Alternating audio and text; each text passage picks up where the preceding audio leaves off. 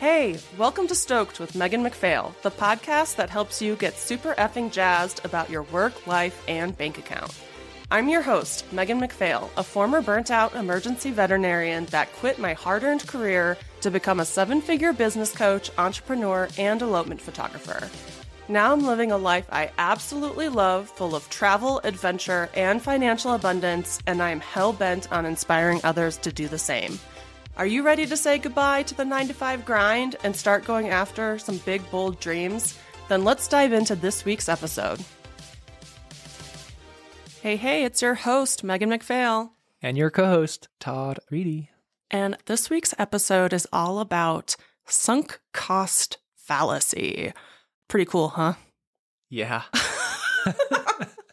okay, so I'm going to define it, but first, the reason why I really want to talk about sunk cost fallacy is because when I quit being an emergency vet, like if I had a dollar for every time somebody asked me or or made the comment that, "Oh, but you put so much time into learning how to be an emergency vet. You spent so much time in school and so much time working and you have all these student loans, like how can you quit?" And it's easy. I quit because it fucking sucks. and the sunk cost fallacy is it describes our tendency to follow through on an endeavor if we have already invested time, effort, or money into it, whether or not the current costs outweigh the benefits. And it's essentially irrational. It's completely irrational to continue in an endeavor just because you spent a lot of time, effort, and money on it. But we do it, you see it every day. People doing staying in marriages that are no longer serving them, staying in jobs that are no longer serving them, all because of this sunk cost fallacy. But the decision is is crazy. Like if you were to pretend the past didn't exist and it was just from this day forward with the information you have now, if you ask me would I have become a vet, I would say hell no. Like anytime somebody says they want to be a veterinarian, I'm like my friend's kids or something, I'm like, don't let them do it. Don't let them, you know? So why would it make sense for me to continue in a job just because I spent time and money and effort into it when I'm telling other people they shouldn't do it? I'm dreading every day. At this point, my happiness should outweigh the fact that I put this time and effort into it beforehand. That shouldn't be the thing I base my future endeavors on. And Todd has a little example. yeah. So I heard this example years ago, and it's super simple. Like we're talking about big things right now, right? We're leaving a job, a long term relationship, who knows? But rolling it back to a simple example is say you have to go to the grocery store. You get in the car, it's a 10 minute drive, and you realize, or some new information comes to light seven minutes in that, oh, the grocery store is closed you wouldn't continue on to the grocery store because that was your initial plan or that's where, you know, you've made all this progress to get to the grocery store. Now you have new information that would negate that decision and you should pivot. So, I mean, that seems so easy to like rationalize. Yeah, I'm not going to go to the grocery store, it's closed. But we do it all of the time with big decisions because it's scary and yeah, we're just influenced because we put all that time, money, effort, tears, blood, however it is, that we got to just keep grinding it out, keep going. That was the path, but it can be silly. Yeah. And I tell, I try to tell people all the time, like, that's just the sunk cost fallacy, telling you that you should continue something just because you've put effort into it. And I mean, I wish that I had paid attention to it more. Like, I don't think I really learned about it until after I quit, maybe even.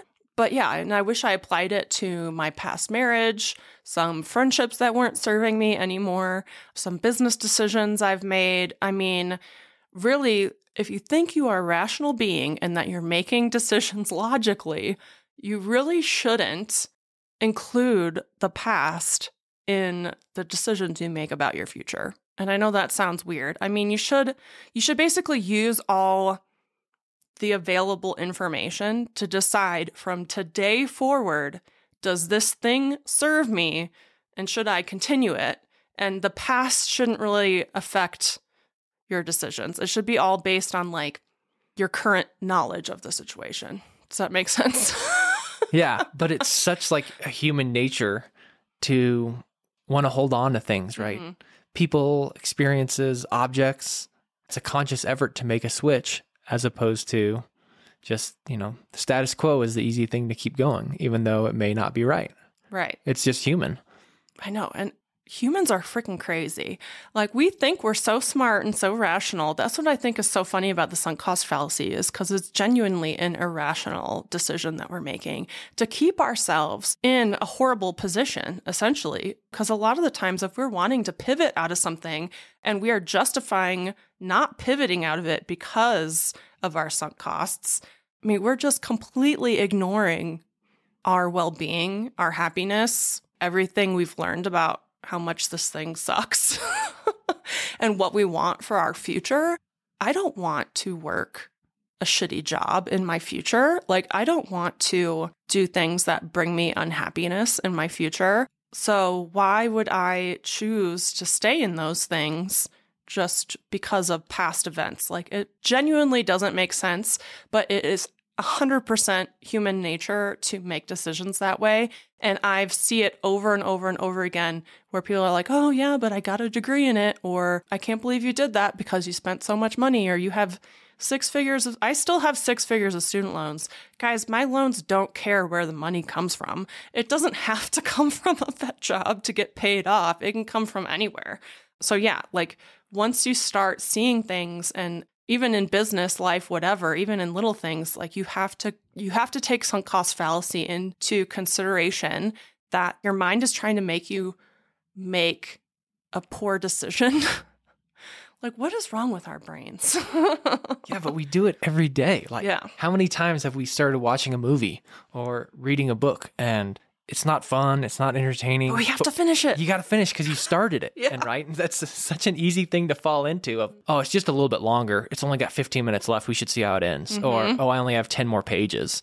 yeah And I could see that being true in bigger things too, right? So say you you didn't have this epiphany about your unhappiness at work and you only had 5 years left to retire. Do you just eke it out or 5 years left do you just say, "Oh, I'm going to switch everything up?" So Ooh, that brings up the good a good point of like I bet that if you're closer to the end it's even harder to make that decision yeah, like a point of no return of, "Oh, it's the ending's right there. hmm Let me just push through." Yeah, because if you're watching an hour and a half movie and the first 15 minutes in you hate it, it might be easier to turn off than the last 15 minutes where you got to see the ending. Yeah. I never even thought of that. Oh my God. Yeah. So where is that? Where's the line? Where do you draw the line? I guess it Mhm. depends on how much you sunk in, how Mhm. much time you put in, and how much time is left. Yeah. But those things shouldn't, we shouldn't be basing our opinions on any of that, really. You know, like you, sh- you shouldn't write out the clock just because the clock isn't that long. Like you should still, in my opinion, pivot if something isn't serving you. 100% of the time, but like our brains don't let us do that. We have to consciously be like, wait, hold on a second. I don't actually like this thing and I don't want to do it for five more years. All right. So how do you think people, including us, how can we recognize the bad decisions or the things that we're stuck in that we think we have to continue to push through? Well, I think a lot of people hold a lot of shame and guilt for some of their past decisions. And I think that has to be part of the things we let go or forgive ourselves for to move forward. I think that's part of it. And also just realizing, I mean, so much power isn't just the realization of that you're caught up in the sunk cost fallacy is one. I mean, you really have to think of it as like, okay, if I do not consider the past, because this is what I've said to people. If I'm just standing here today on, what is it, a Monday? The episodes drop on Thursday. So we'll say it's a Thursday. It's just a random Thursday. And if I don't take into account anything I've done in the past, as far as my bad decisions or the degree I got or the crap ton of student loans and stuff, and I just want to move forward from today on and become my best self and follow my energy and pursue my true purpose and what's going to make me happy in life and all that kind of stuff, become an entrepreneur or something like that, you know, like what decisions would I make? It definitely wouldn't be going back and working at an emergency hospital. So if I was still working at one, that's another sign besides everything else in the world that I shouldn't be doing that. right. I mean, and you can look at it not from like an energy and a happiness and a woo woo standpoint, but like in business, there's a lot of businesses that will continue doing things that are not working. We could talk about COVID. This is just a light bulb moment for me, too, because there were a ton of businesses, especially around Albuquerque, that closed and blamed the pandemic for it. There were a bunch of the same businesses, same kinds, whether they're restaurants or like parking structures or whatever, that stayed in business because they pivoted. And I think really the sunk cost fallacy is not like thinking, especially with business, like, oh, well, I've done this forever and it's always worked, so I'm going to keep doing it. It's okay, times have changed. What I've done in the past may not work anymore. How can I look to the future and change what I'm doing so that my business survives? So that's one way to look at it, the sunk cost fallacy. And the world is changing. I mean, who knows? I, I used to have people when they started coaching with me say like what they wanted their life to look like in five years and now i've shortened it to two years because i'm like i don't know what's going to happen in five years who the heck knows like the last couple of years have been crazy but yeah, in business, I mean, you can look at things as easy as okay, we've been doing this thing forever and it's not making us money. So we're not going to continue doing it because of money and make it a really easy decision where it's just like this thing costs us money. So moving forward, we are going to pivot instead of continuing doing the thing that costs us money. But it's also a lot of times more, it's more than that like the people who had to pivot, like the restaurants that had to pivot to takeout or something to keep their business alive, or like online shopping, like the boutiques that started online stores to keep their business alive. Pivoting is like crucial to life, right? Yeah, things constantly change. And if we're stuck with our blinders on, right, we may not see it or notice it. And I think probably the biggest takeaway for me as we're discussing this is just like being intentional with how we spend our time and our money and our energy, right? Of is this really serving me now? Is it going to serve me in the future? Or is mm-hmm. it just, oh, this is the status quo? I've always made this decision. We've always done business this way. I've always lived my life this way. But is that worthwhile? Yeah. Is that still serving you? Yeah. So just analyzing kind of the decisions, the habits, is the only way you can get out of it, right? Right. And I think it's very empowering to think that, okay, this might have been my status quo for a while, but I don't like it. So from this point forward, I'm changing it, whether that's a relationship, a job, a business, anything. I think that's powerful to know that you can change things moving forward and that you don't have to be stuck in the same thing you've been doing all the time just because it's been what you've been doing all the time. yeah. And you can pivot once and that may be a good choice. But, you know, in one month, one year, one decade, that may change again, right? Depending on every imaginable circumstance in your personal life, family life, the world. I used to be so stuck on like the idea of permanence and oh, how yeah. like I'm doing something, so I'm always going to be an engineer, right? Mm-hmm. This is mm-hmm. what I started. I'm going to always be an engineer. Oh yeah, I've gotten that too. Like you're going to be a photographer forever? Yeah, but no. Uh, no, I don't know what I'm going to do. Again, five years from now, the world's going to be completely different. So I'm just going to do whatever I want to do. yeah. And that's quite okay. Nothing is permanent. Things may be good now, which may not work later. So yeah, being flexible to that, I think is also a very important lesson that I had to come around to was things can change and that's okay. It could get better, could get worse, and then you just change again. True. And that also kind of doubles back to this all or nothing mindset that I see a lot of people, especially entrepreneurs, have where they think it's just all or nothing. It's like, I'm going to be a photographer forever, or I'm not going to be a photographer, or I'm going to do this forever, or I'm going to have, or I have to do this perfectly at 100%, or I'm not doing it at all. And I think that kind of that applies to what we're talking to as well. Yeah, because you don't have to do a pivot like none, none of the decisions we make have to be permanent and last 50 years. This idea that when we're 18 years old, we pick a career and then we just work that career forever is crazy. 18 year old Megan didn't know what the heck was going on. she had no idea. She, like, I thought I was, you know, I thought I knew everything, but even now, as I'm almost approaching 40, I'm still learning things every day. And I think the reason I'm learning things is because I'm a business owner and I constantly have to evaluate myself and the world around me in order to like survive, you know. Whereas before, yeah, I had blinders on and I was just going to put my head down and be an ER vet forever. And that's just not how life has to be.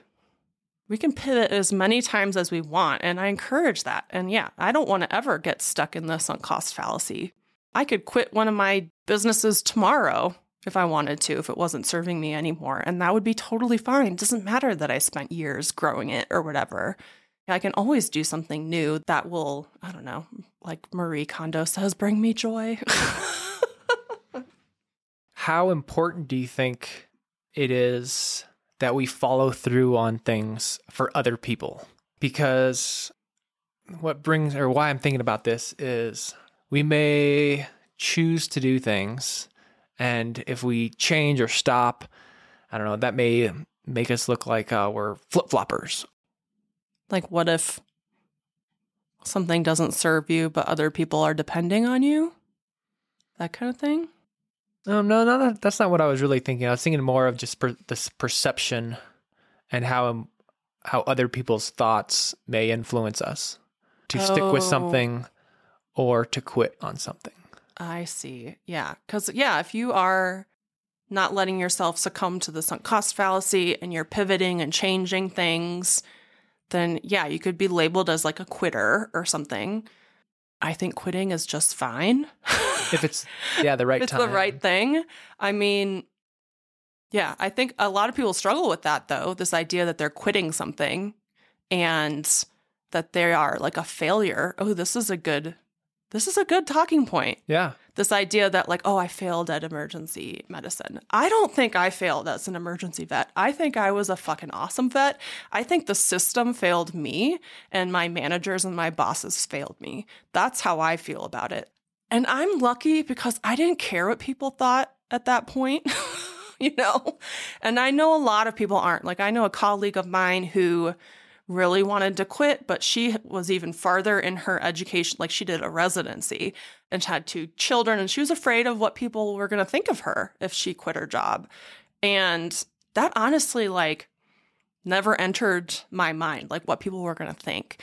And I was very proud of being a doctor, but I'm even more proud that I quit that and I'm even more successful now as far as I define it. Like, I love that identity for me that I quit something because it didn't serve me. I love that. But a lot of people don't have that. They are worried about what people think. And I think, I mean, how do people overcome that? I think you really need a community that supports you because people are going to accuse you of being crazy. Oh, for sure. I struggled with that for for sure when I was quitting because a lot of my friends were also engineers working at the same lab because I had rolled up a lot of my identity in my career. So leaving that, I thought I was going to be like leaving my friends mm-hmm. or quitting that lifestyle or I don't I don't think I like felt that I was going to offend people, but I mean at the end of the day, same as like my parents and my friends, like I would hope that they would prefer me be happy than to label me a quitter, right? Yeah. I mean, if you were to see like somebody else if they weren't happy and they chose to change, like that's a good decision for them. And I think it's one thing to quit something when you're building the skills and it's a little hard and you're like, oh, this is hard, I quit. Like that's a different version of quitting than what we're talking about, which is like you are giving your all to this job that in turn doesn't give a shit about you. If you died tomorrow, you'd be replaced. You know, you're like sacrificing your quality time with your family and your energy and your time for this job that doesn't care and you've given everything to it and then finally you're a depleted version of yourself and you decide from today on I'm not doing this anymore.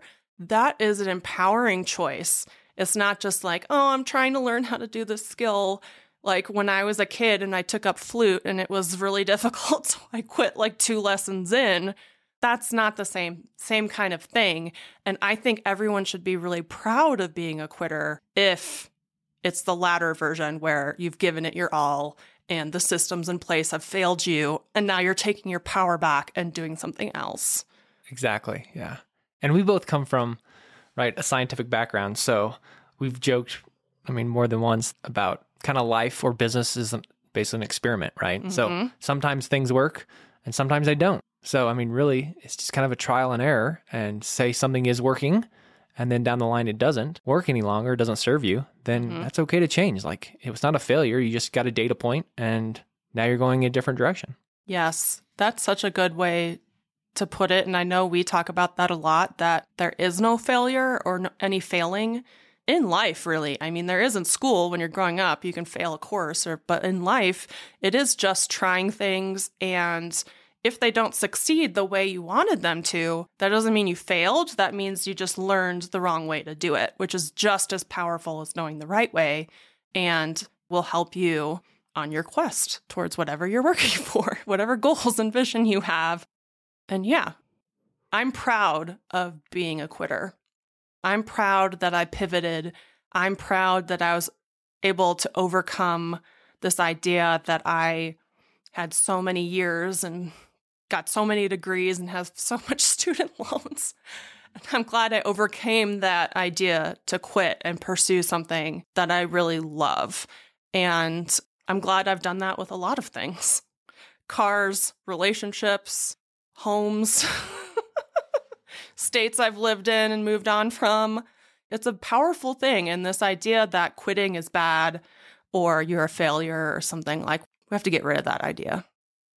Any final thoughts? Yeah, just I think my main takeaway is just to be maybe a little bit more intentional and more thoughtful with decisions that I make, big and small, and trying to evaluate if certain things are worth continuing on or not. Yeah, totally. Well, guys, thanks for listening to this week's episode on the sunk cost fallacy. We start these episodes and we have a topic and we never know which direction it's going to go. And I'm loving how I keep having like these light bulb moments where I'm like, oh, I never thought of it that way. it's really cool.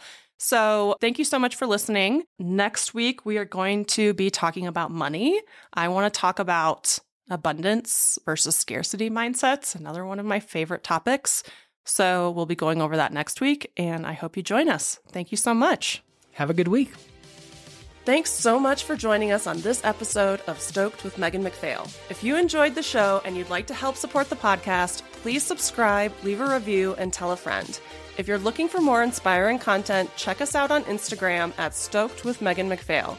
And to learn more about my business coaching and how I can personally help you quit your 9 to 5, visit my website at meganmacphail.com. I hope this leaves you feeling stoked. See you next week.